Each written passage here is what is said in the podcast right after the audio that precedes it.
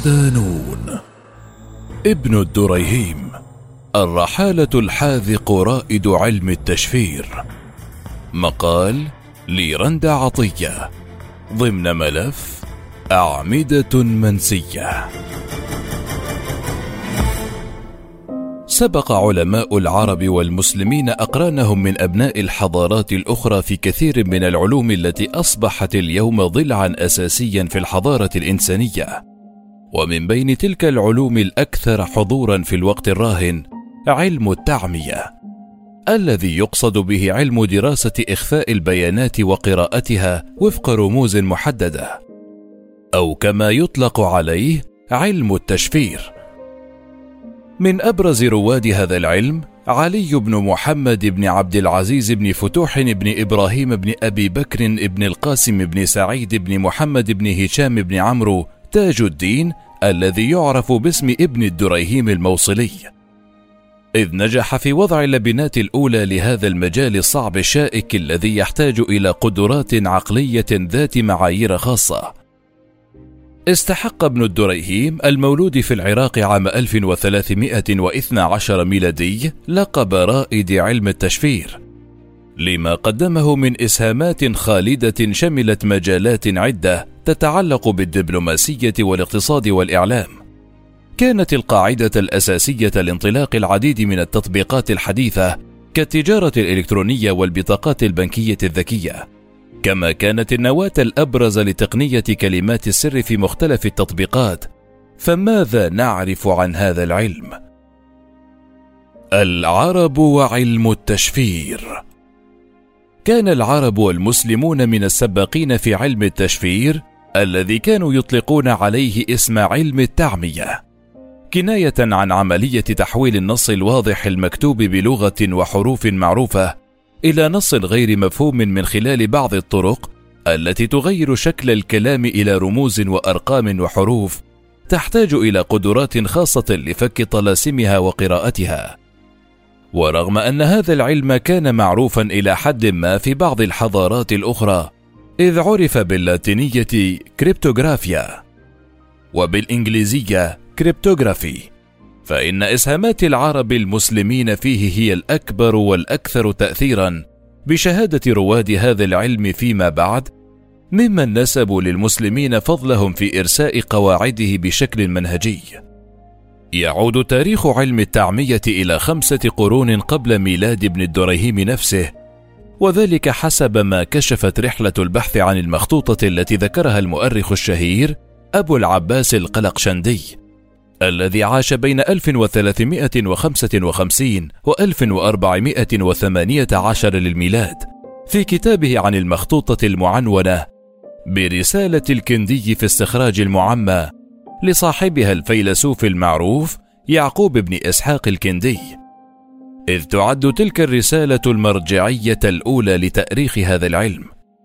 وقد أرجع المؤرخ محمد مراياتي أحد الأعلام المتخصصين في علم التشفير في كتابه علم التعمية واستخراج المعمى عند العرب دراسة وتحقيق لرسائل الكندي وابن عدلان وابن الدريهيم. نشأة هذا العلم إلى العالم الخليل بن أحمد الفراهيدي المتوفى سنة 170 للهجرة وأنه أول من وضع علم المعمى ووضع قواعد لكتابته وفكه. يليه عالم الكيمياء جابر بن حيان المتوفى سنة 200 للهجرة. من خلال كتابه بعنوان حل الرموز ومفاتيح الكنوز. ومن بعده ثوبان بن إبراهيم المعروف بذنون المصري المتوفى سنة 245 للهجرة.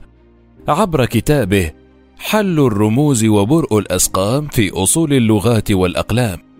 يليهم سهل بن محمد بن عثمان السجستاني المتوفى سنة 248 للهجرة ويعقوب بن إسحاق الكندي المتوفى سنة 260 للهجرة وأحمد بن علي بن وحشية المتوفي بعد 291 للهجرة ومحمد بن أحمد بن كيسان المتوفى في القرن الثالث الهجري. وداود بن الهيثم بن إسحاق التنوخي المتوفى سنة 316 حسب ما ذكر أستاذ التاريخ بجامعة الكويت محمد حسان الطيان. ونقل الطيان في دراسة له عن كبير مؤرخ علم التعمية في العصر الحاضر الباحث الأمريكي ديفيد كاهن ما ذكره نصا في كتابه مفكك الرموز The Code Breakers بشأن فضل العرب والمسلمين في هذا العلم قائلا لم نعثر في أي من الكتابات التي نقبنا عنها على أي أثر واضح لعلم استخراج المعمى وما عدا بعض الحالات المنفردة عرضا مثل الإرلنديون الأربعة أو سفر دانيال أو مصريون يمكن أن يكونوا قد استخرجوا بعض الكتابات الهيروغليفية من المقابر فإنه لا يوجد شيء من علم استخراج المعمى. ومن ثم فإن علم التعمية الذي يشمل التعمية واستخراج المعمى لم يولد حتى هذا التاريخ أي القرن السابع الميلادي في جميع الحضارات التي استعرضناها ومنها الحضارة الغربية. لقد ولد علم التعمية بشقيه بين العرب، فهم أول من اكتشف طرائق استخراج المعمى وكتبها ودونها إن هذه الأمة التي خرجت من الجزيرة العربية في القرن السابع الميلادي وانتشرت فوق مساحات شاسعة من العالم المعروف أخرجت بسرعة واحدة من أرقى الحضارات التي عرفها التاريخ حتى ذلك الوقت. لقد ازدهر العلم وصار الطب والرياضيات أفضل ما في العالم. ومن الرياضيات جاءت كلمة التعمية الشيفرة في اللغات اللاتينية عامة. وازدهر الفن التطبيقي وتطورت علوم الإدارة ولأن ديانة هذه الحضارة حرمت الرسم والنحت فقد حضت بالمقابل على التعمق في تفسير القرآن مما أدى إلى أن تنصب الطاقات الخلاقة الكثيرة على متابعة الدراسات اللغوية مثل كتاباتهم الأدبية في ألف ليلة وليلة وفي الألغاز والأحاج والرموز والتوريات والجناس وأمثالها من الرياضيات الذهنية اللغوية وصار النحو علما أساسيا وأدى كل ذلك إلى الكتابة السرية أي علوم التعمية. وقد ذكر كهن في كتابه أنه اعتمد في مؤلفه على كتاب صبح الأعشى في صناعة الإنشاء للقلق شندي الذي كتبه عام 1418 للميلاد وفيه خصص فصلا كاملا أسماه إخفاء ما في الكتب من السر. ألقى الضوء خلاله على رجل يدعى ابن الدريهيم ورسالته الشهيرة مفتاح الكنوز في إيضاح المرموز وأنه صاحب فضل كبير في هذا العلم. ومن هنا جاء الاهتمام بهذا الرجل بعد عقود طويلة من التجاهل قبع فيها في غياهب النسيان عن كتب التاريخ. الرحالة الحاذق. نشأ علي ابن الدريهيم في أسرة ميسورة الحال في الموصل. لكن توفي والده وهو في سن صغيرة وحرم من ثروته ليجد نفسه مضطرا للعمل من أجل الإنفاق على نفسه. فاجتهد في طلب العلم وحفظ القرآن برواياته المختلفة على يد العالم الشهير أبي بكر ابن العلم الموصلي. كما نقل الفقه عن أقطاب الشافعية في العراق وعلى رأسهم الشيخ زين الدين بن شيخ العوينة أما النحو والصرف فتعلمه على يد شيخ العربية المعروف أثير الدين أبي حيان النحوي. وحين صار شابا ردت إليه بعض أمواله المسلوبة من إرث والده في الصغر، لينطلق نحو القاهرة وهو في الحادي أو الثاني والثلاثين من عمره، فعمل بداية في التجارة ثم بدأ في قراءة الشعر ودراسته، ثم عاد إلى العراق ثم القاهرة مرة أخرى، وهكذا ظل متنقلا بين البلدين وثالثتهما حلب حتى استقر به المطاف بعد رحلة مطولة في العاصمة المصرية بعد ذلك أرسله السلطان الملك الناصر رسولا إلى ملك الحبشة وهناك انقطعت أخباره حتى وفاته بعد ذلك عام 1361 للميلاد. في السنوات التي قضاها ابن الدريهيم بين العواصم العربية الثقافية الثلاثة ذاع صيته واشتهر بالذكاء والحذاقة والإبداع. فكان متالقا في علوم النحو والصرف واللغة كما امتلك زمام الكلام والحروف وخواصها. وعنه قال عالم النحو الشهير صلاح الدين الصفدي كان أعجوبة من أعاجيب الزمان في ذكائه ولم أرى أحدا أحد منه ذهنا في الكلام على الحروف وخواصها وما يتعلق بالاوفاق وأوضاعها ورأيت منه عجبا وهو أن يقال له ضمير عن شيء يكتبه السائل بخطه فيكتبه هو حروفا مقطعة ثم يكسر تلك الحروف على الطريقة المعروفة عندهم فيخرج الجواب عن ذلك الضمير شعرا ليس فيه حرف واحد خارجا عن حروف الضمير. وله مشاركة في غير ما علم من فقه وحديث وأصول دين وأصول فقه وقراءات ومقالات ومعرفة فروع من غير مذهب وتفسير. وغير ذلك يتكلم فيه جدا كلام من ذهنه حاد وقاد.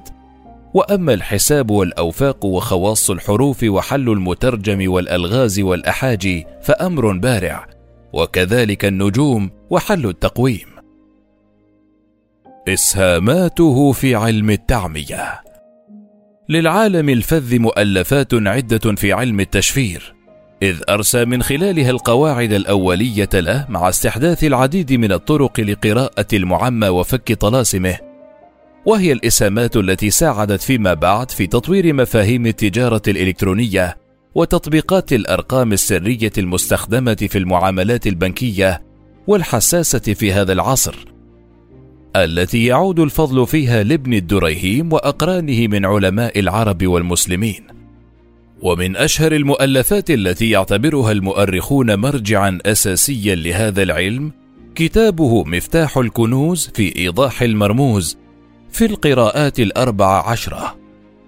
هذا الكاتب الذي تضمن عبر أبوابه المتعددة كل ما يتعلق بالتشفير كتابة وقراءة حيث استهله بالباب الأول عدة المترجم الذي يتناول كل ما يجب لمن يتصدى لهذا المجال من معرفته. وقد أوجزها في ست مسائل. اللغة التي يروم حل قلمها عربية أو عبرية أو مغالية أو فارسية. قواعد هذه اللغة وخصوصا من الناحية الصرفية تواتر الحروف فيها حروف المد واللين هي الأكثر استعمالا في كل اللغات. رسم الحروف تقطيعها ووصلها. كل الأقلام مقطعة خلا المغالي والسرياني والعربي فإن حروفها توصل وتقطع. عدد حروف كل لغة. المغالي مثلا سبعة عشر حرفا والأرمني ستة وثلاثين حرفا. الألفبائيات والأبجديات. الأولى للحروف والثانية أقلام الحساب. أما الباب الثاني فجاء تحت عنوان ضروب التعمية وقسمها إلى ثمانية ضروب. المقلوب الإبدال إبدال الحرف بآخر على اصطلاح معين كأبجد أو بيت من الأبيات المشهورة التي تشتمل على كل الحروف. زيادة عدد الحروف أو نقصانها تكرارها أو إسقاط حرف منها حيث وقع. استعمال الأدوات رقعة الشطرنج اللوح المثقب. إبدال أعداد الجمل بالحروف. محمد أربعون ثمانية أربعون أربعة. تعمية الحروف بالكلمات. علي عرفت الأمر يسيرا. جعل الحروف على أسماء الأجناس. الألف للأنام والباء للبقول. استعمال أشكال مخترعة للحروف. كما خصص الباب الثالث الذي عنونه ب مقدمة صرفية للحديث عن اللغة وأسرارها مركزا على بعض المسائل منها أولا أطوال الكلمات أقلها على حرف واحد في الأمر من وفى قي الأمر من وقى أكثرها على أربعة عشر حرفا أفلم ستنزهاتكما أعددتماها حروف الزيادة هويت السمان. مبلغ نهاية الأسماء دون زيادة خمسة أحرف. مبلغ نهاية الأفعال دون زيادة أربعة أحرف. الحروف الذلقية لا تخلو منها كلمة رباعية الأصل أو خماسيته. ثانيا مبلغ تكرار الحرف الواحد. في الكلمة الواحدة خمس مرات. كقوله ما رأينا كككا؟ ككككيكا. في الكلام المتصل تسع مرات كقوله لا تردد دا دو دا ودو.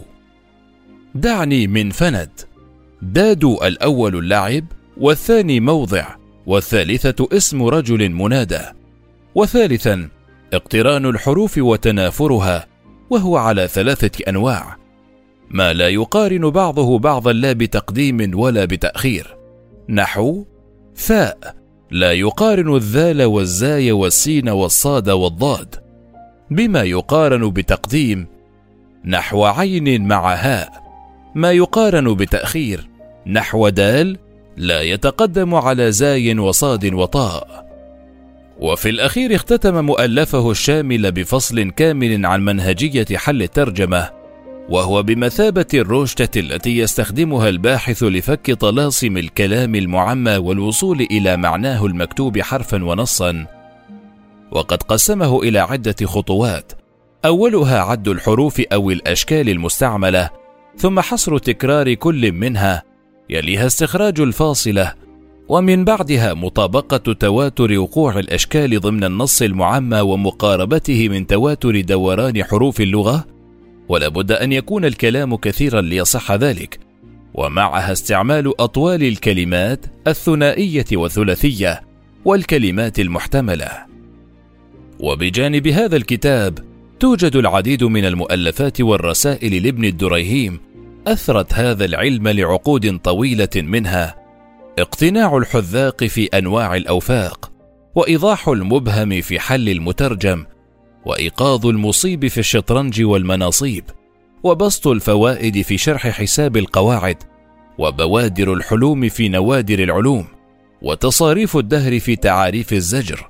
وذات القوافي وسبر الصرف في سر الحرف وسلم الحراسة في علم الفراسة وشرح الاسعرديه في الحساب وغاية الإعجاز في الأحاج والألغاز وغاية المغنم في الاسم الأعظم وقصيدة في حل رموز الأقلام المكتوبة على البرابي وكنز الدرر في حروف أوائل السور ومختصر المبهم في حل المترجم والمناسبات العددية في الأسماء المحمدية ومناسبة الحساب في أسماء الأنبياء المذكورين في الكتاب ومنهج الصواب وكتاب نظم لقواعد فن المترجم وضوابطه.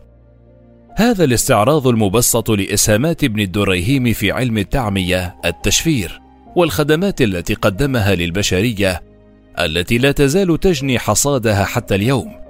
دليل قاطع على قيمة وقامة هذا العالم الذي يستحق أن تسلط عليه الأضواء. ومن النكران بمكان أن تجهل سيرته ويظل أسير تجاهل وظلم وافتراء. في الوقت الذي تتركز الأضواء على من هم دونه بسنوات ضوئية.